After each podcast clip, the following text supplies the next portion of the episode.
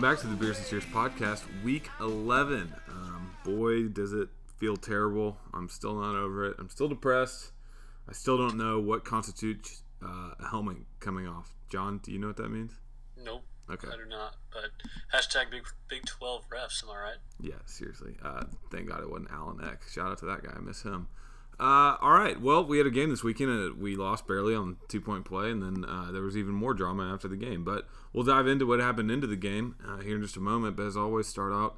Uh, keep on following us Instagram. Um, as I I will make good on my promise from last week. We got over the 300 followers, so thank you very much for that. I think we're still going. I think I, we should have made it 325, and honestly, we might we might have hit that. yeah, we're sitting at 311 right now. Are we really? Solid. Damn. So that's up 51 from this time last week. So it's a huge jump. Thank you for everyone who has followed the ground. I hope you guys are now listening to this podcast as you make your way to work on Thursday or Friday morning or maybe Saturday. Who knows? You do you. If, But- all right, if this gets to 325 by 8 o'clock Thursday, October 8th, November 8th, Wow. I will October. chug a Baja Blast on top of the tacos. So tomorrow morning? No, tomorrow it's 8 p.m. Oh, 8 p.m. Because Okay. tomorrow at 8 p.m., John, I'm walking to Taco Bell and eating five tacos and possibly downing a Baja Blast. There you go. So keep it going. We really do appreciate that. That's awesome. Keep on Snapchatting us all the koozies. Uh, we're gonna Yeah, try. And, definitely Snapchat the koozies or send us pics from the stadium or from wherever you are watching the game, tailgating, uh, doing what the hell you do on Saturday. Uh, we'll try our best to put it on Instagram to give you some uh, credit for showing our uh, stuff around. We got people from DC p- sending us pictures. Yeah, wait. I saw like people wearing our shirts in DC. I was like, I they definitely didn't buy a shirt, but I don't care. Like, Hey, l- it doesn't I'll take it. We're, we're, yeah, hey, I'm sure there's some random people in DC who are like, what is beers and steers? Yeah. Boom. Boom. There you spreading. go. That's viral marketing. We're about to be on the as, and we're gonna be on the West Coast um, as of tomorrow. We'll we have not gone West Coast. international yet, so Oh shit! That's our next one. Cervezas y Vacos has not happened yet, but we have a. It's like ESPN Deportes. Mm, more like ESPN the Ocho, but okay. Uh, keep on following Instagram, uh, Twitter, Snapchat us, everything. Spotify, Apple, Stitcher, Anchor. Please, please keep on listening. We really do uh, love seeing those numbers go up. Uh, and voicemails. We got a couple good voicemails this week. Uh, shout out, drunk voicemails. I shout, like the drunk shout out. Zach Maffridge. Uh, he left us, I think, five, um, four of which I will not play. Uh, 802 487 6107. 802 487 6107. If you, I gave some shirts out this week. If you're in Austin, please text me your address or, yeah, just text me your address and I'll have our little delivery man come drop your shirt off for you. Uh, we still got shirts too, large and XL and gray. Um, and I think I still have one double XL. So if you eat a lot for Thanksgiving and you need that extra X, uh, please let me know. Don't talk about yourself like that. No, I'm not, man. That's hey, come on. That's a fat. The Taco Bell. The Taco Bell. Yeah, after that Taco Bell, I'm gonna definitely gonna need a double XL. Uh, but yeah, if you still haven't received your, yours, just give me a text and we'll get that to you. But uh, as always, let's uh, let's go beer of the week with our boys over at Wild Acre. John, what do you got? Yes. Uh, so as all of you know, who are loyal listeners, we are sponsored by Wild Acre Brewery, our brewing co. out of Fort Worth. If this is your first time listening and hearing that, uh, it's a great brewery. Uh, one of Stewart's favorites that he goes and watch football games at on Saturdays. Uh, we're kind of making our way through their different beer selections over the last few weeks. Now that we are legally allowed to say they are our sponsor, um, but we've made our way. Let's see, what's this is number five, I guess. But this week's beer of the week, I've not had it myself. Um, still trying to get some of these beers down to Houston, Houston or Stewart. Um, Those will get there eventually. Yeah, That's so that's not a that's an empty promise if you've ever the. Southeast Division is really not getting their their fill here, but it's okay. Um, the beer of the week. One of me talking here. Soul Pleasure Southern Stout. Um, this is actually a beer that's sold year round, according to their website. So I know the last few weeks we've done seasonal beers, but um, Stuart, have you had this beer before, or have you seen it around? I've seen it around. I have not had said beer. Okay. Well, once again, really cool can. Uh, we'll make sure we post this on our Instagram page um, this evening or tomorrow morning, so you can try to find it in your local beer depots for this weekend. So, at Alexa, make sure you post the Soul Pleasure Southern Stout on our Instagram page. Boom. All right. Shout out again to our boys over at Wild Acre. If you're in uh, Fort Worth this weekend, Uh, they'll definitely have the game on. I know they will. They'll have food trucks, all that good stuff. Thursday, Friday, Saturday, they've always got the, the beer garden. Tons of TVs. It's wide open too. I think it's gonna be like perfect outdoor like drinking weather too. So They have like food trucks and all that. yeah, they've got food trucks in the parking Nice. lot. I think. Um, actually, I know, I know they do, and they usually have I, live music on Saturday. So if you're in Fort Worth this weekend, or if you're in Dallas, um, can't uh, don't be want to go watch the game. Go check out Wild Acre. But all right, let's dive uh, headfirst into this. Headfirst into some concrete. West Virginia recap. Just go over general. I I, I am I Damn am it. yeah that and i'm officially like really worried not for our play but more like the mental uh i don't know the mental side of this game of our team now Yeah.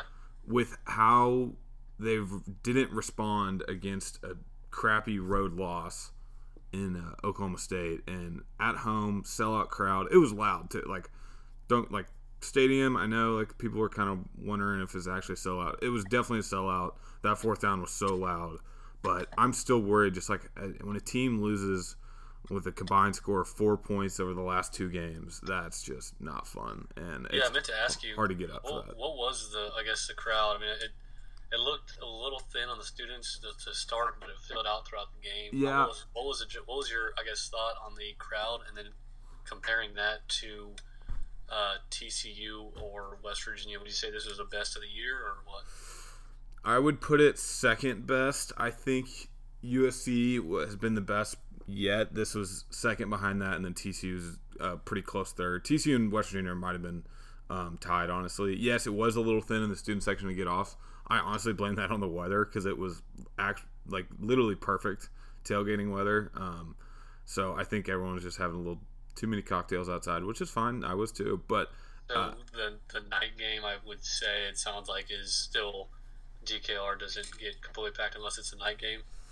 Yeah, I think I think you could say that. Um, yeah, no, you're probably right there. The student, the end zone student, was definitely not as packed as it was for USC. So Yeah. That's I think was the main the main kind of difference between. If it was a night game, I think that would have obviously been packed. I think you're right. So Well, we have a night game versus Iowa State, so I'm looking forward to seeing how that goes. The last home game will be. is that at seven or what time is that? Yeah, it's a Longhorn Network game at seven, so Okay. um, that's been announced all year. So I, I think right.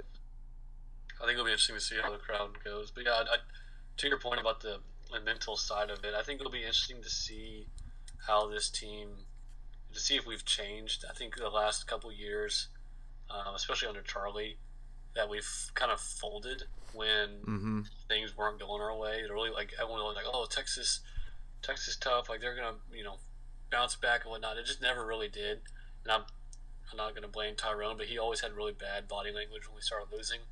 But it'll be interesting to see what how Sam's leadership and maturity affects the rest of the team. I don't think I'm not as nervous about a mental letdown as you are, but I can definitely see, you know, after coming out six and one and losing two games by less than five points, how it could be pretty frustrating. But I think this senior class is hungry, and I think we finally have that quarterback who can instill energy in everybody to, you know, I guess eh, not give up on a season, which we should not be giving up. We still got a chance. I I mean I do agree with you on the fact that Sam like is gonna step up and I have faith in that and he did this past um this past weekend. I mean on Saturday he played unbelievable. Highest yards yet. Uh we'll get into his play later on, but I, I'm more worried about the defensive side of the ball, especially when you have your you know your senior your true senior starters, Wheeler, uh, Gary Johnson, and then PJ Locke are the only, and Chris Boyd are the only healthy ones. And then Hager, who's a captain, which I know Hager's that's still whatever, but he's, I mean, he we haven't heard anything on him on his ability to go. And when Wheeler and Gary and PJ are by far the biggest whipping boys on the defense, it's kind of like, oh god, like that's supposed to be our rock. That's supposed to be the guys that the younger guys are looking up to, stuff like that. When they're playing really bad, like how do they respond? I, I Yeah, was it, it trickles down. right. I was, you know, because if they the younger, you know, Overshown, Shark, guys like that, when they see Wheeler and Gary and PJ, you know, not trying as hard or something like that, not going everything going their way. How, do, how I'm not saying they are, but if they that does kind of happen, you know, we're down and two touchdowns in Lubbock at half. Like, how does the defense respond? You know, because Yeah. that's not crazy to say that we're in that situation. So that's what I'm worried about from a mental side standpoint. I guess really with the defense, I have so much faith in this offense now. Offensive line play was so sexy. I, I loved it. So let's stay on the West Virginia game. So I guess you kind of already transitioned just into defense from a high level perspective. Um, I'll kind of start us off, but kind of talked about this before the, the episode tonight, but it was kind of one of those games once Devontae and Hager went out where you knew this defense was just needing, just wasn't going to make stops that we needed. And when they were doing that in the third quarter, you know, they had that fourth down stop. They had, I think, a three and out where West Virginia tried to run like a sweep, where Mhm. the sweep just got destroyed by Ta'Quon Graham. Um, eh, the defense, let's just be honest, they, they were terrible. It was ugly. I mean, it was ugly. They don't get me started on the, the last play, um, but it just it couldn't make stops. It reminded me a lot of the defense um, from I guess two or three years ago, where we were just getting torched over the top. But what was more frustrating was like a lot of the run plays they were getting like five yards before they were touched. So, um, I mean. What that what- the first and defenses? 15 run play was for a touchdown in the second, I believe, or maybe early third. yeah, That was just like the biggest heartbreaker I've ever seen. yeah, and the mental. I mean, I don't know. I, I they were saying on our Joel Klatt, who's like randomly a big Longhorn fan, Really? uh, was saying on the Fox. yeah, he is um, right. You're right. Broadcast. You know, we got Gus Johnson and Joel Klatt on like we usually get them for some of the games. Um, Joel Klatt was saying that the horse collar in the pocket is not like Yeah, technically what a the hell? ball. Um, but when you watch that replay, man, it, it was kind of pretty. It was pretty ugly tackles uh, by Roach. I believe it was Malcolm Roach. Um, but hey, if that's not a call that's supposed to be made, which the call they made was horse collar, not roughing the passer, then you know hashtag Big Twelve refs again. Um, but just small mistakes like that, and then obviously we'll get to more specific plays at the end of the game. But yeah, defense let us down again, and it was I don't know. I don't, I don't know yeah, what we need to do. when the offense just plays like that, well, that's probably their best performance of the season. All position groups really looked cohesive, even when your you know your star stud young running back can't really get going. Um, Little Jordan Humphrey makes up for it. Devin, Duvernay makes up for it. Sam makes up for it. O line gave up one sack. We'll get all and all that just a second, but like. It, I don't want the offense to start pointing fingers. I don't think they have started, but again, like we're what's what happens if we're in the same exact situation this upcoming weekend where it's forty to thirty three, and the offense like we just put up thirty three points in the freaking three quarters. Like what's going on? How are we losing this game? So I don't know. I'm going back to my original point. I'm worried about her mental uh, approach for the rest of the season. Yeah, I do think though. I, I mean, looking back on this season, like Baylor, we got pretty lucky. Yeah, that's true. You could argue game- Kansas State too. Kansas. That was my next point. Was Kansas State? We got kind of lucky. OU, we made ourselves get lucky at the end. Like that was just a Mm, absolute. yeah, just, uh, we we killed them for three quarters and forgot how to play in the fourth. But we're kind of regressing to the mean of like what we like, thought like what this team was actually going to be. yeah. and um, it was great. We had a hell of a run, um, but we're kind of losing games that we expected. But that's not to say we still don't have a chance at you know making some noise. So, um, do we want to dive into I guess specific players now, or you want to keep talking big picture? One one more point with the big picture, and I think the regressing to the mean that what you said was really uh, key. And I, I like I love diving into those kind of weird like 538 stats and all that. And I remember looking at 538, which if you're not aware, it's just like the super advanced sabermetrics nerd football talk. But uh, it it had us when we were going into Oklahoma State. It had us as you know what we were ranked sixth in the country going into that game, or yeah, something like that. And we were by far the biggest, the biggest margin between our actual AP ranking and our what they use the FPI ranking, which is really just more based off pure stats. I think we are at like six in yeah we're at six in the AP and we're at like twenty five in the FPI. It was like okay, whoa, like they're obviously fading us pretty hard from a statistical standpoint. So yeah, I agree with you that the returning to the mean is right. But at the other hand, like the kind of football like hardo stats can shove them up your ass. It's like we lost by a point on a two point conversion uh, after you know I don't know. It's just such a there's uh, so many numbers that goes into it, but at the end of the day, like if Shark doesn't get sucked inside on that two point conversion makes a pretty easy tackle on a not so mobile quarterback, then that's the difference. It's just such a weird game, and that's college football in general, and that's what drives you crazy, and that's why you love it 100%. But all right, let's go into into individual players. And sorry to go on a nerd tangent there, but let's start with the offense. John, who uh, who would you say kind of had the best overall uh, individual performance from your eyes? Uh, where do I want to start with mine? Uh, okay, I'll take little Jordan Humphrey. Yeah. Um, kind of easy. Uh, he had team season high of 143 yards in this game. Uh, two catches that were just like I don't want to steal your thunder, but just he got mossed. He got mossed. Uh, and the first one, I remember like Sam credit Sam for the throw. It was like a 30 yard pass like off his back foot, and it was a prayer of a throw. But that the catch was such was a unreal. prayer. Also, got two feet down, and he like palmed the ball. Like they were kind of looked like they were trying to go for a review on like him juggling it and not not having possession all the way through the catch. He just palmed it on the way down. It was like okay, Yeah, wait. sweet. Uh, We were wondering that. Were they uh, reviewing whether it was a catch or reviewing whether it was a touchdown? Uh, they were reviewing it whether it was a touchdown because he kind of reached. Yeah. Um, but uh, don't even get me started on the freaking reviews of the game. Yeah. Jeez. Uh, we'll- Uh, we'll get into that. I think that lost us maybe like two touchdowns. But um, oh, and then the other his other catch Yeah, was just like Third I, down. I said this like on our notes page here, but when he caught it, I literally jumped out of my chair like for the first time. I have not done that since I was a little kid. I, I, I was freaking out. I don't know. why I was like, and I looked around and I think everyone was laughing at me, but it's okay. But uh, unbelievable game.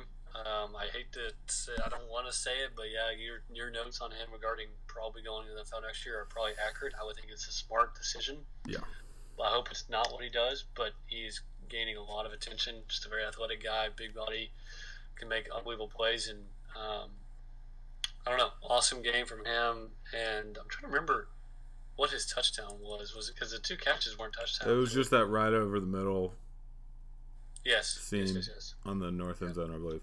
But no, yeah, little Jordan Humphrey played unbelievable. They got Moss. Both Moss catches were sick, and yeah, it's gonna suck watching him leave. I think it's it's not looking good um, on that front, but things change. You know, you never know. Uh, On the other hand, everything that I've seen with Collin Johnson is looking good, which is so scary to think. But uh, hopefully, we could get at least one of those guys to stay, and the receiving core would still be pretty stacked next year. But uh, going kind of hand in hand with Little Jordan Humphrey, I'm always gonna Humphrey. Humphrey. Uh, I'm always gonna bring this up, but I mean the offensive line protection all game was incredible, and this was going into a game that we knew we were gonna have to throw the ball a lot. Uh, we were obviously going to try and run it down their throats, but that obviously was not going well in the first half. And so credit to Beck and to Herman and essentially Sam and trusting the O line. And they're like, okay, we can let him drop back 30, 40 times uh, and we'll be fine. And the one sack they gave up was bad on a crazy play action pass that looked like Sean Watson drew it up. It was just confusing ass, like two, like it was just so frustrating to watch. But uh, at the end of the day, they and they brought the house a couple times, picked it up perfectly. I mean, there was like obviously bringing the house, and I'm sitting there before the snap, like get rid of it, get rid of it, get rid of it. And Sam's got like three seconds to throw. I was like, oh my god, oh this is incredible to watch. Not one guy had a really bad block or anything terrible. Um, I, I think Cosmi might be their best offensive lineman, which is crazy to say, but he is a absolute monster and Yeah, very excited. Great left left tackle. Yeah, that's gonna be fun to watch next year. And uh, I mean, I, if you're an NFL scout, you've got to at least be putting him in a little tickler file. Wow.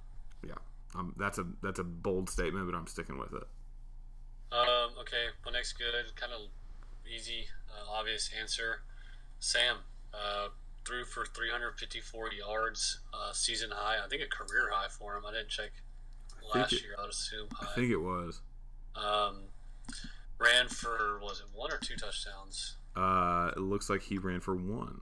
I believe it was one. But uh, most importantly, and I'm cueing the curse because it's probably going to happen in Lubbock this weekend. He had no interceptions. Um, he's protecting the ball, which was a huge issue last year and at Maryland. We all thought, "Oh God, here we go again." But he just protects the ball, and I mean, he's a legit dual threat quarterback. Man, it's it's awesome to watch. I think Texas football posted on Instagram today. Has like 16 touchdowns in the air and like nine. I don't know. I think running, maybe off by a few here and there, but um, awesome game from him again.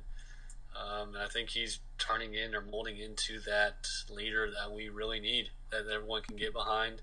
Um, he's 100% healthy, which is nice. I know we were concerned about that Yep. over the last few weeks. But yeah, huge plays. Um, you had a note on here about someone telling you, or maybe maybe I don't know if they were telling you, but um, or maybe you just thought this that we scored too early on that last possession. No, I've just seen some stuff that's like we scored, we gave them too much time on that last possession. Like, Yeah. no, go fuck yourself if you're thinking that. Yeah, well, we're not good enough Politely. to not score. You know, uh, to not yeah, to not score. I mean, if you got a chance, you got to go get it. I don't. I mean, yeah, we probably could have marched down the field, taken another minute and a half off, and probably had Dicker kick a field goal for the win. I just don't think we're that good enough yet. No. Um, Yeah, okay, So- looking back on it, yeah, like Duvernay should have fallen down at like the five yard line. Okay, maybe you can argue that, but like at the end of the day, you just you take the touchdown. It's you just we're not it. we're not like smart enough to be No, honest. Oh, I would not trust us at all. Are you kidding Like- me? We don't make that kind of in game No. uh, plays, but I, that's like that running back. I don't know who it was. I think it was. Was it the Chargers or the Rams who fell on like the Yeah. one yard line? Todd And- Gurley, and it was Yeah, for the like, over and the cover. Yeah, and like all the fantasy people were freaking out. that was pretty Um, funny, actually. no, but anywho, Sam, uh, another great game from him. Starting to get a little bit of like not a little bit, but there's a lot of national attention, which is pretty cool. Um, I mean, and he's never played in Lubbock, so I'm just interested Yeah. to see what he does going up there. no, yeah, the the Big Twelve breaking the Big Twelve record for most passes consecutive without an INT is unbelievable.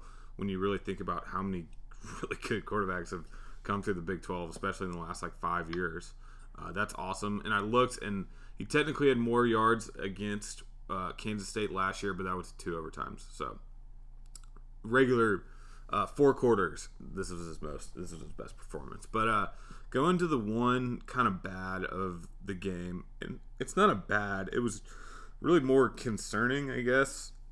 More interesting to see is Keaontay really didn't get going. He had a few decent runs.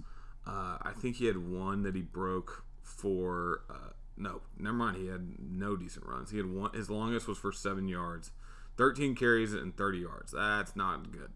Uh, you've got to get more out of your stud, by far your most talented running back on your offense. I don't know what it was. I don't. I'll put some blame on the offensive line, but I really don't want to put that much because they were handling the West Virginia D line pretty handily, and I mean Watson looked like freaking Cedric Benson out there. So if he can do like it, Tre Watson made up for it. yeah, oh, we made up for it big time, and he was another guy we were going to talk about. But like, if Tre Watson is breaking off tackles and you know really getting open, he had what two touchdowns. Uh, so One touchdown, 80 yards. okay, there you go. Somebody staring at the box score, but um, yeah, if he can do it, then Keaontay 100 percent can. So. He had two touchdowns. He had one rushing, one receiving. Suck it. Uh, Was there any, um, I guess, lingering issue with Keaontay? I, I don't remember reading anything about him. Maybe it just was an off off week or something. everything I've seen is that he really hasn't been 100% the entire year. So I think it's possible, but it I don't know. I would like to blame it on that because he just looked like slow for some reason. Um, but yeah, that's that's pretty much it from an offensive standpoint. We've already talked about it a lot, but they just played so well, fought their asses off. Sam, I mean, you can put every all the weight on his shoulders, and he'll take it. He just looks way more composed. When they started playing they started playing Mo Bamba. Uh, I think it was when right before he walked in to the end Yeah. zone. He was he was feeling it. He was like dancing. I was like, okay, like there's a zero percent chance he's like if this is a quarterback read, this is not a read. This is a quarterback draw. Like he is hundred percent taking the ball and hundred percent scoring in the end zone. And it that's exactly what happened. So let's uh let's unfortunately go to the other side of the football game. Um, The defense played bad. All right, moving on. yeah, Uh, let's, uh, I would love to end it there, but I'm about to get real heated. John, what what did you see that was disappointing I mean, to you? the injuries did not help. Let's start with that. I mean, that, that we Anthony Cook had to come out in the first quarter. I mean, I think it's like the second possession. Devontae went out for like the second play. Uh, He came out. He came in, I believe, the fourth play. Yeah, so I mean, Anthony Cook had to come out. He was kind of a deer in the headlights to begin with. They were keen on him. Um, a lot of double moves against him that he did not bite on. I'm actually going to get on him in a second. Um, let's see who else. Uh, Hager went out. We were already down. B. Jones. Wheeler was out the first few possessions. Oh, shout out! So- shout out real quick, Reagan Cook. I don't even know if he listens, but that dude. We pretty much broke the uh, news that B Jones was not going to be playing uh, in this game. That was uh, pretty sweet. So thank you for that information.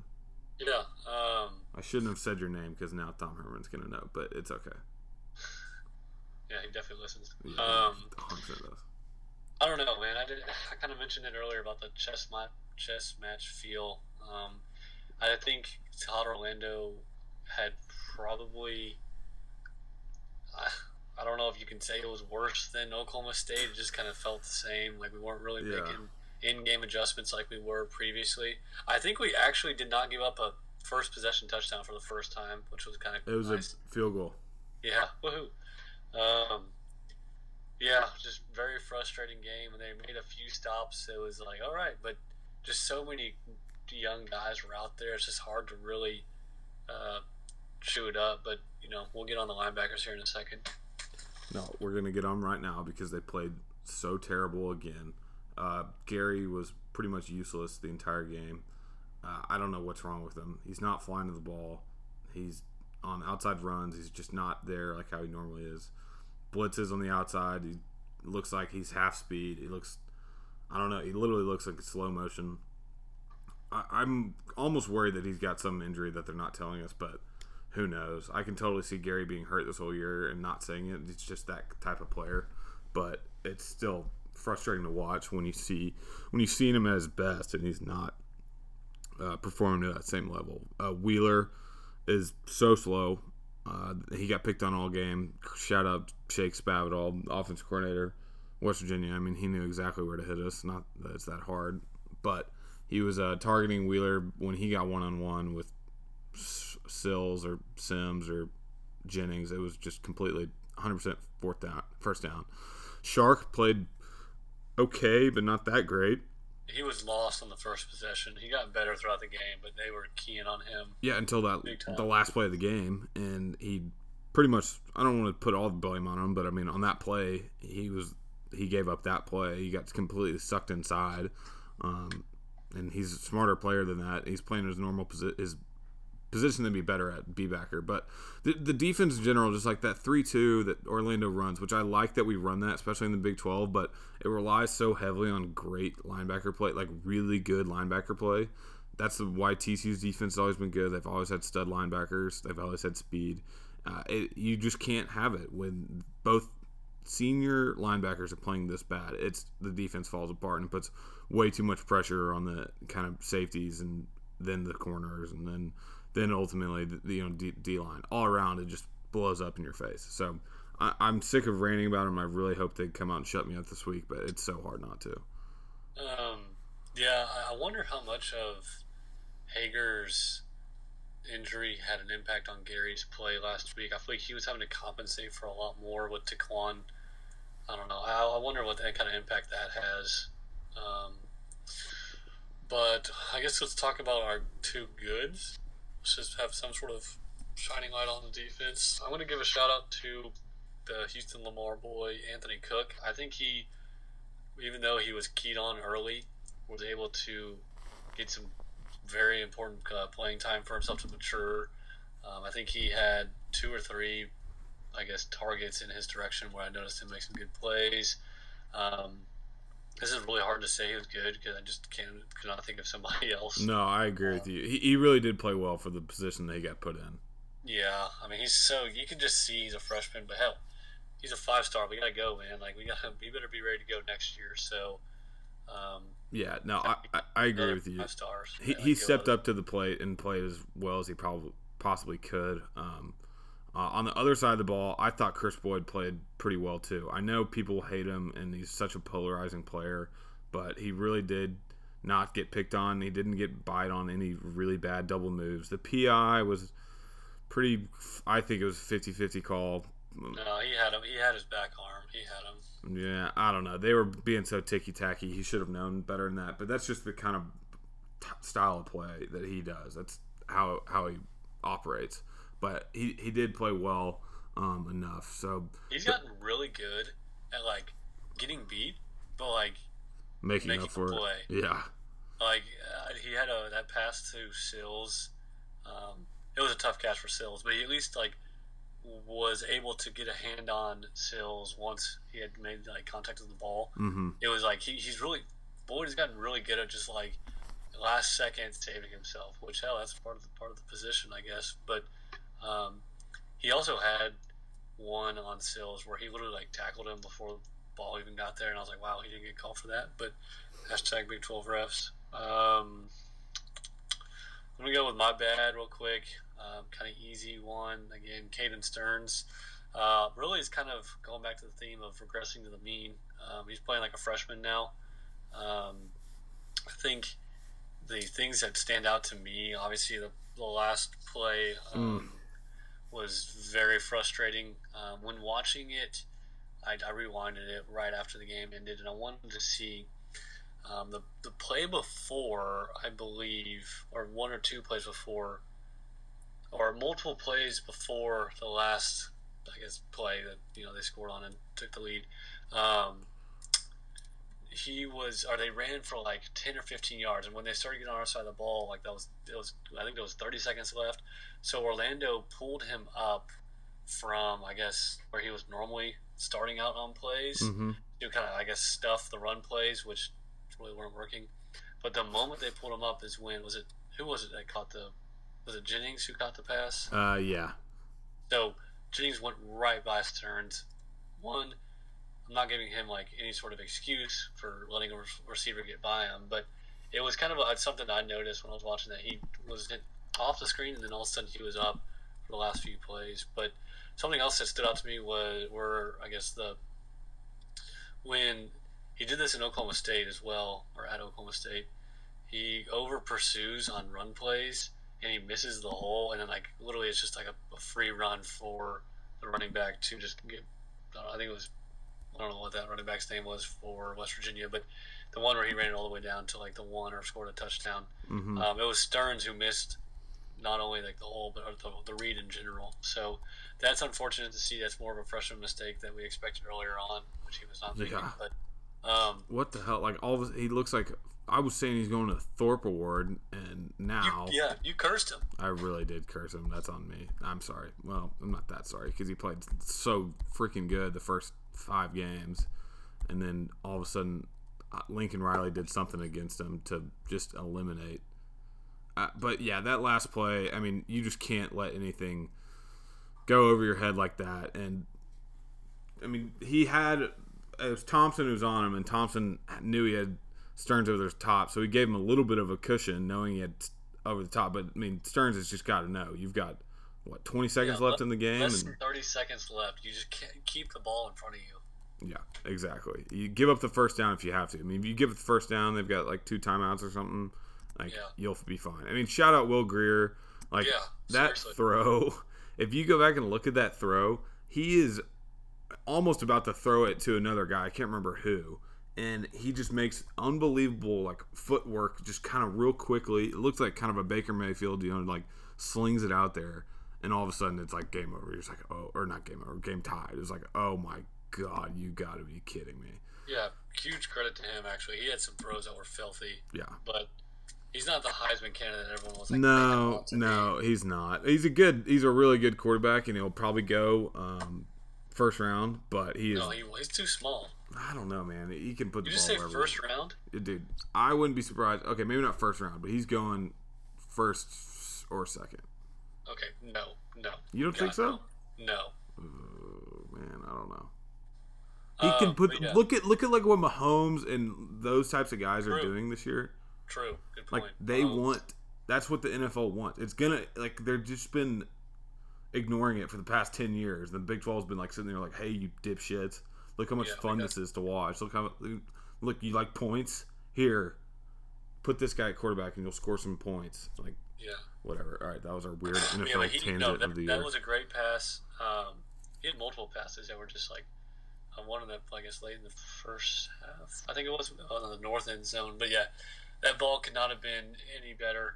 Um, unfortunate, but yeah, Sterns, come on, man, we got to we got to get him to wake up and come, get back to their right. earlier in the season, turns. Well, the game itself is just so frustrating, so sad. I've said it to multiple people. It's probably the clo- closest I've ever c- come to crying after a freaking sporting game. I'm so embarrassed to say that, but that might have had something to do with the couple of beers I drank during the game. But, anyways, learn from it.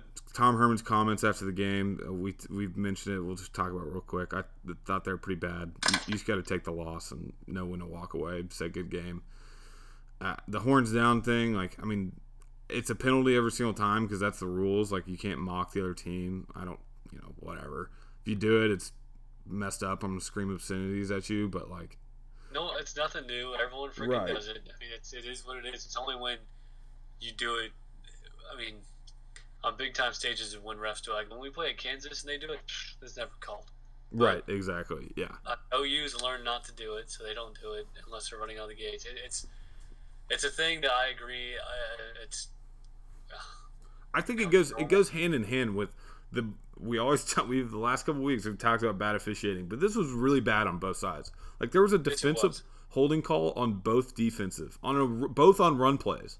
It was like, wait, what? How, yeah. I remember that play. I think it wasn't Keondre Coburn. It was uh, was it Chris Nelson?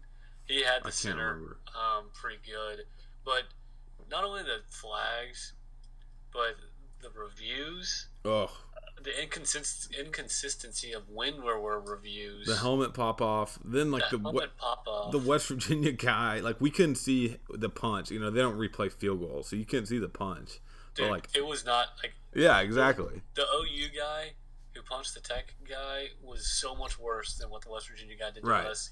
And surprisingly, that had very little impact on the game. I thought we were going to dominate. when I didn't realize that was like their stud left tackle too at the yeah, time. he's good. I, like he's real good. because at the time I was like, oh, some like backup guard just got kicked out, like whatever. And then you text me like that's their all Big Twelve left tackle. I was like, wait, what? Like, Yeah, yeah. No, that, that was surprisingly not a very big news in the game. Unfortunately, just Hager's injury probably had something to do with that. But yeah, the, the refs. Uh, I hate you don't want to blame the refs, but my God, what what is going on with the Big Twelve refs? Like, what, why? What, what's wrong with reviews? What is? I mean, the, the yeah, this you brought it like the Tech OU game was just as bad. I don't know if it's like we don't pay these refs. or what? Like Jesus, not like pay the schools paying. On I don't think they get paid the, the right amount. Yeah. they're, Are they're we- like minor league refs or something. Yeah, do we? Is there like a big like hierarchy, like a poaching system in the college football ref? Watch you like know? the Pac-12 being like just like out on the West Coast. is, Like yeah, like they've got the best go. ones. They're like, oh yeah, oh you you got drafted by the Pac-12. Oh man, he's getting paid. Like yeah, he's Cost got a good living, job. you know, you yeah, just pay these guys. Yeah, more. he's sitting Now, in San Fran. He's gonna got to pay like three thousand dollars for a five hundred square foot of rent, but like he's making a ton of money, so it's worth it. wow, we were really all over the place The. Pac-12 pension fund for those refs, man, that's the best one. I don't know, there might be because all I know is we've got the shittiest ones. Krishan is. All right, we're going to another. All right, all right, we're going to voicemails. We'll sit here and talk about stupid shit forever. Um, this one is one of uh, Maffridge's. Hey, this is Baffers. Sitting here with Davis and Luna. We're we're we're we're upset. We're not happy. All right, we're we're not happy. But you know what? I will say the season isn't a loss. We still got something to play for. But what what y'all's expectations? Where are we going from here? Stewart, give me a fucking hot take. I want to hear something, something I can live with because I know Jack. Er, what are you?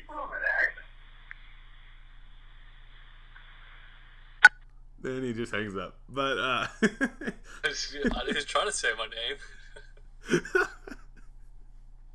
I haven't re-listened to that since Saturday. Oh my god, that's funny. Um, I think he, I think Jack just stumbled between Jadkins and Jack, and then just hung up. Hey, but. this is like Jerry or something. All right. Um. Anyways, expectations going forward. I, I'm. I've. I think John going into the season, John, you were probably a little more optimistic than I was, and I think it has officially flipped uh, since then. So if he, wants a hot take that I honestly truly believe, I really do, is that we will win out the rest of the season. And I think this is the perfect type of momentum game. You get a good win on the road after just two absolute dog shit losses. You come home, you play a very underrated Iowa State team that is has probably the best defense. No, it definitely has the best defense in the Big 12 and it's pretty solid offense, whatever, backup quarterback, but they're good enough and they shut down West Virginia on uh, and only let them score 14 points. But still, this is the Tech game is the momentum game that you need to go into uh, DKR under the lights against Iowa State and get a win, and then go up to Kansas and yeah, weird things happen in Manhattan on a Friday after Thanksgiving, but we'll we'll get through that. So that's my hot take. We win out the rest of the season. Big 12 championship, I have no idea. I mean, like that West Virginia OU game, whatever the over is, I'm taking it. Um, it'll be such a toss up going into it. So I really don't know. So I think there's a lot of football left to play in the Big 12. I know OU doesn't have anyone. I think they play Oklahoma State this week, and then no, I think I don't know who they play after that. And then they go to Morgantown, and same thing with West Virginia. Um, I'm not convinced that West Virginia is going to win out in terms of games before OU. But ooh, if they do ooh. and OU wins out and say we win out, we need West Virginia to beat OU, obviously, in Morgantown for us to have a chance to go to the Big 12 championship. Um, obviously, from, excuse me, said that backwards. We need OU to beat West Virginia, right? So uh, if we have head to head. Yes, correct. Wait, no, I said it backwards again. No. No, we need we need head to head versus OU, so we need West Virginia to beat yeah, OU. You're right. West Virginia has to beat OU. So I think you're right. I don't think it's a hot take in saying that we will win. We can win out. I don't think I don't think Tech is really that good. I think the fact that Bowman's not playing and Duffey is in is huge. Yes, um, I agree. I think uh, we'll get to the tortilla throwing crazies on a Saturday night. Um, is pretty intimidating, but I think it's a huge swing game. I think it's a very winnable game. Um, I think you then come back, take care of business for Iowa State and Kansas. You're nine and three, go win a pretty decent bowl game. You're ten and three it's a pretty awesome season. But there is a chance that we don't have the leadership that you mentioned earlier in this episode, and the mentalness, I guess, mental toughness is not there, and we fold versus Tech, and this goes into a really, it's like spirally ending to the season. But I agree with you. I think it's very plausible or possible that we win out, and I expect us to win out and go to uh, the. Don't say it. Don't say it. What? If you're gonna say the Texas Bowl, I'll slap you. no, I don't think we're going to the Texas Bowl. I don't think. I mean, most most likely the Alamo Bowl, but if we get lucky, we'll go to the Cotton Bowl. Oh, okay. Now we're cooking. Uh, yeah, the point that you made about Bowman being out is very underrated. He got released from the hospital today, I believe, like tonight. Um, but he is uh, number nine in the country in total yards thrown and that's with him missing, I believe, just TCU and just the the second half against OU. So still, like, uh, he has more yards than uh, Tua and Grier and. Tua never plays in the fourth quarter. Okay, but you know what I mean. It's, All right, let's move on. It's still impressive. Okay, this is from our first uh, Oklahoma Sooner voicemail. He actually asks a couple decent questions, even though he's one of the worst OU fans of all time. Hey, Stuart, it's your least favorite Sooner here, Tyler. I was uh, looking over the Texas depth chart earlier. I was kind of shocked to see how many upperclassmen start for Texas currently. You know, yep. the depth chart I was looking at could be completely wrong, but it looked like you guys only had three underclassmen starting right now. So, like I said, it could be completely wrong. But the uh, the two questions I had was uh, going forward. You know, there was probably five or six juniors on that list that I feel like are very notable players. And uh, how many of those guys do you think could potentially make the jump to the NFL soon?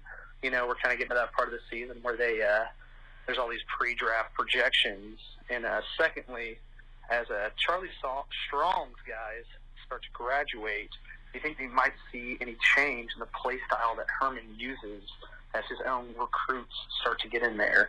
So let me know if you think. Uh, okay. Um, the senior, uh, definitely on defense, the senior amount of senior starters is pretty incredible. You yeah, it's it's. So I was just seven. Was, one of my notes I want to talk about before we end this episode, but good point. So you got Hager, Charles, Gary, Boyd, Devonte. That's five, and oh, excuse me, Wheeler six, Nelson seven.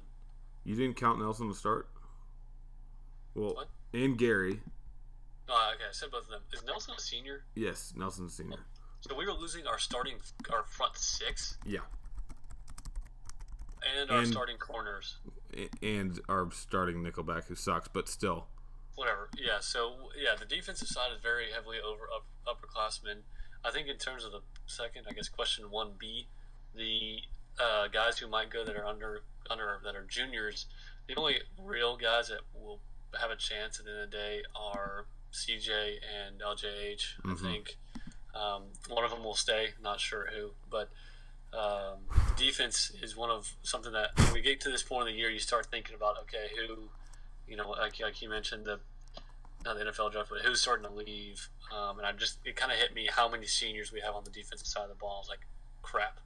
Yeah. No, there's definitely a lot. Um, but yeah, no, it'll be CJ or LJH one, or the I really think it'll just be one, but possibly two. But yeah, those are the only two juniors I see leaving or even thinking about leaving. So, but yeah, there's a lot of seniors on that defensive side. So, thanks for the voicemails. Keep on leaving them, even if you are. what about his other question? Norman. The, I guess new that once Charlie Strong's guys are leaving. Oh yeah, I, I mean, I, I they're not going to be I think there's going to be more emphasis on Texas players. I think Charlie pissed a lot of coaches off by recruiting Florida so heavily when you have just as good, if not better, players in Texas. And I think Herman realizes that. And everything I've heard is that he's really good with the Texas coaches. And now that Jimbo's over there in College Station, you've got to be really good in Texas if you want to be successful. Uh, if anything, the out of state, I think it's going to be more West Coast guys. And you're already seeing that um, we got that Jake Smith, that receiver from I believe in Arizona. A um, couple California guys. Uh, so I think that's just kind of where Herman's got a little more roots, um, and it's a little more conducive to the style of play we have on offense. Defensively, I don't see a big difference in the type of players we're going to go after. But um, again, thanks for the questions. We do appreciate them. Keep on leaving voicemails. Uh, let's go into it real quick. Tech preview. Um, so we actually have an elimination game. I know I said that last week, but this one actually is. Uh, this got over that heartbreaking against OU. If you didn't watch that, you're I don't know what you're doing. It was unbelievable uh, offensive battle. I think Bowman. If Bowman doesn't get hurt, I think they win that game. Oh, they win that game for sure. Kyler was. They had OU on the? they had OU, and I was reading something on Twitter. It was like OU faced Iowa State without their quarterback and they faced you know Tech on the road with their quarterback fully for one half. Man, so I don't know. I, I'm OU is very talented, but I don't think they're that good of a team, and uh, so I think Bowman is was a definitely the difference in that game. Yeah, no, hundred percent. So I mean, but Kingsbury's Kingsbury. He's got to be salivating at the tape that our defense is get, is going to have um, for him for the from the past two weekends, especially going against offenses that are basically his own. He's gonna be pretty pumped to go up against us. Uh, what they're five and four and three and three in the Big Twelve right now. Uh, yeah, they have a chance to uh, end up in third in the Big Twelve if they win out, which is crazy to say. But yeah, those night night games in Lubbock, that's interesting. That's gonna be uh, rocking. Even though it's only six thirty, it's still gonna be going big time. Now the daylight savings, it's gonna be completely dark. They're all gonna have the freaking eye mat, eye black on. I'm just, I'm getting PTSD from 2008 right now. But are they gonna um, do a blackout again? Oh, they 100 percent will. So yeah, I mean, tortilla throwing crazies up there in um, Lubbock. I've heard bad stories from all sorts of people who've gone up to games there, who've actually played on that field. I've heard horror stories. Um, so it's just a tough environment, but I'm not convinced that they're really that good of a team. I think the Ole Miss loss was kind of a long time ago, but you know they played OU well. They lost to West Virginia. They got smoked by Iowa State, I believe, up in Ames. So kind of an all over the board kind of team this year. Very typical um, Tech. Very typical Tech, and I guess the issue has been their quarterback. You know the never-ending carousel of quarterback situation this year. So uh, let's jump into a few names to look out for. Antoine uh, Wesley and T.J. Vasher are targets that are, I guess, they're leading receivers, or there might be another man in between the two. But Vasher's a guy who tore us up last year in DKR, so keep an eye out for those guys. Um, Vasher being a taller receiver, that they might be able to take advantage of Devontae or Boyd um, being a little bit shorter. Is Devontae going to play? Haven't seen anything yet. So. Okay. What about Hager? I haven't seen anything yet. What about B Jones? I Haven't seen anything yet. All right, here we go again. Yep. Um, and then they're running back Ta'Zhawn. I don't know if that's how you pronounce it. Henry. Um, to rush for a lot this year. So I don't want to go look up the number exactly, but there he's their starting running back. Um, and their QB, as we've kind of mentioned a few times, is Duffey for this weekend, unless some miracle happens. Um, so, what defense will show up? You know, um, actually, let, let, let you talk about the Tech defense real quick before I jump into my prediction. Yeah, they're pretty uh, typical Tech defense. They're uh, one of the last in the Big 12 in giving up yards per play. Um, turnover margin, they're pretty mediocre. I think they're like minus two. Uh, they where they do strive um, on defense is they are number one in the Big 12 in opponent uh, third down conversions. I think it's something crazy like 33 percent, which is very surprising against a you know typical Tech defense. I think they kind of play the, the opposite of a bend don't break. They're really going to bring the house and try and force you into some turnovers, try and force you into some bad um, plays and get you off balance. And they're fine giving up a few big plays if that means you get they get an interception.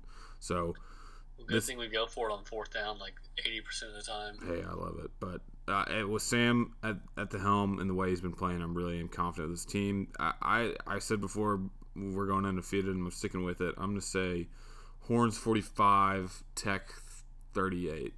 Wow. Yep. On the road. Wow. Big time. So my score is kind of pending some of those defensive guys coming back, but I think the Horns win as well, 42 to 30. Um, if Hager and Devontae are playing, or excuse me, Hager and B Jones are playing, I think we hold them to 30 points. Just Duffey, I don't think has a full game in him to score, uh, keep up with our offense. Um, I think we'll have a trick play under our sleeve this Ooh. game. That's my hot take. Going into Lubbock, you got to do something fancy, shut that crowd up. So I think the Horns win 42 to 30. And shout out to all the guys making the trip up from Midland. Andrew Campbell, Midland. Webb Elliott, uh, you from Midland, um, Austin Pipkin, all those guys. Shout out to y'all. Get rowdy on the way up there have a good time, and I fully expect to see you guys on TV since they're sitting, I think, in a tech section. So, um, get rowdy, get a win, pull pull us through. So, real real quick, games of the week. It's a pretty slow week, but we always got to do them. Clemson at Boston College, college game day at 7 p.m. Clemson is minus 20, and I am hammering the Tigers. I just don't see Boston College coming up big against Clemson. is really rolling now, and looks like the only team that could even come close to taking over, uh, taking off Bama. So, yeah, I uh, think Clemson has covered five straight games. I something think. like that. Yeah. Yeah, and their ones are starting to roll. Um, so, uh, Boston College at night, game days there. So it's kind of seems like a fake environment that probably won't be that rowdy. Exactly. Might be a little cold. Um, but take Clemson. They're on a roll. Clemson will be the only team that gives Alabama a scare, but Alabama wins the national championship. Surprise. Um, so yeah, take Clemson. Surprise, motherfucker. Uh, Mississippi State at Bama, two thirty. Oh, CBS game, I believe. Uh, yeah, most likely. Bama's minus 23 and a half. Uh, you don't make money betting against Alabama, and I'm sticking with it. I'm still rolling with the Tide. I, I don't see anyone coming clo- close within three touchdowns with them all season. Have they So- covered every game except for like the Arkansas game or something? They t- uh, depends on when you got them against A and M, but yeah, they at least almost every game except Arkansas. So they've covered every first half line, and obviously two, uh, like you said, and played in the fourth quarter. So take that. So let's see. Ohio State visits Michigan State. Um, early game, 11 a.m. That's surprising. Um, surprised it's not a night game, but Michigan State's had a very up and down year. They took down Penn State. They've been on a little bit of a roll this uh, the last few weeks. Um, don't think they have enough though. Ohio State kind of already had their wake up call over at Purdue, so I think Ohio State with Dwayne Haskins and um, running back from Lagrange, what's his name, J.K. Dobbins. Dobbins, um, Very surprising how many five star Texas guys are on that team. Jeffrey Okudah, yeah. Baron Browning. Yep. Uh, If we had. Baron Browning right now, if we had Baron Browning right now, we win this past game by two touchdowns. God, there's one more guy. Baron Browning, Jeffrey Okudah. Oh, Kendall Sheffield. That uh, Oh, that transfer. Yeah. Yeah. So four or five five star guys that left Texas during Charlie Strong's era. Um, both Sumlin and Charlie struggled to get those guys to Yeah. uh, stay. So both are fired. Yeah. So yeah, I think Ohio State uh, wins this game big time.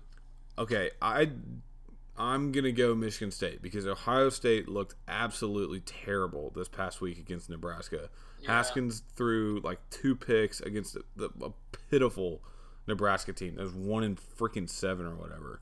So I actually like the Spartans in this. 11 a.m. game is gonna be weird. East Lansing's kind of a weird place to play. D'Antonio is good for one of these games every single season where they like upset like big one. And this really isn't that big of an upset. It's three points, but I'm still I'm taking Sparty. Um, last uh, Auburn at Georgia, six o'clock. Georgia is minus fourteen.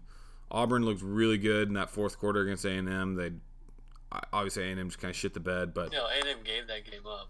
still, I, I they looked better than what they had looked like. So I, I uh, I'm might take Auburn. I haven't decided on this one actually yet. No, Georgia at home. I think Stidham is a little overrated right now. I don't think he's really. He's definitely overrated. No, you're right. I don't think that. he's fitting Malzahn's uh, system very well. But Georgia at home, that game, Georgia wins and covers. All right, that wraps it up for week 11. Have fun up in Tech, tortilla throwing crazies. Uh, Make sure you watch our Instagram live. oh, Instagram live tomorrow at 8 o'clock. Um, I think Webb's the only one listening right now, and he lives with me, so he's to have to watch it. But anyone else, please check us out. Please follow us on Instagram. Get all your coworkers to do it. Get all your friends. Get all your t shirts and your hats and your belts back. All right, we'll see you all next week. Let's jump in my El Camino. Uh huh. Roll the windows down. Thought we'd see what kind of trouble we could find out on this messed up little town. Put the boss on the radio. Uh huh. Take whatever comes. We'll go flying down the highway with my arm around you, singing Born to Run. It feels just like it should. Must be some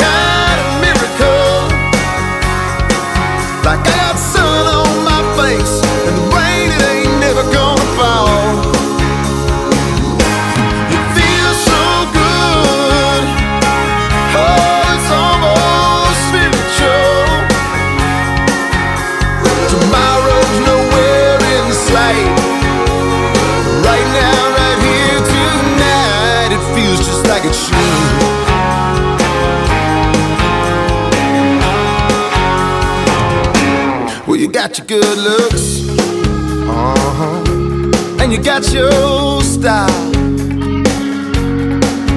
And I drown here in this ocean just to have you float my boat for a while.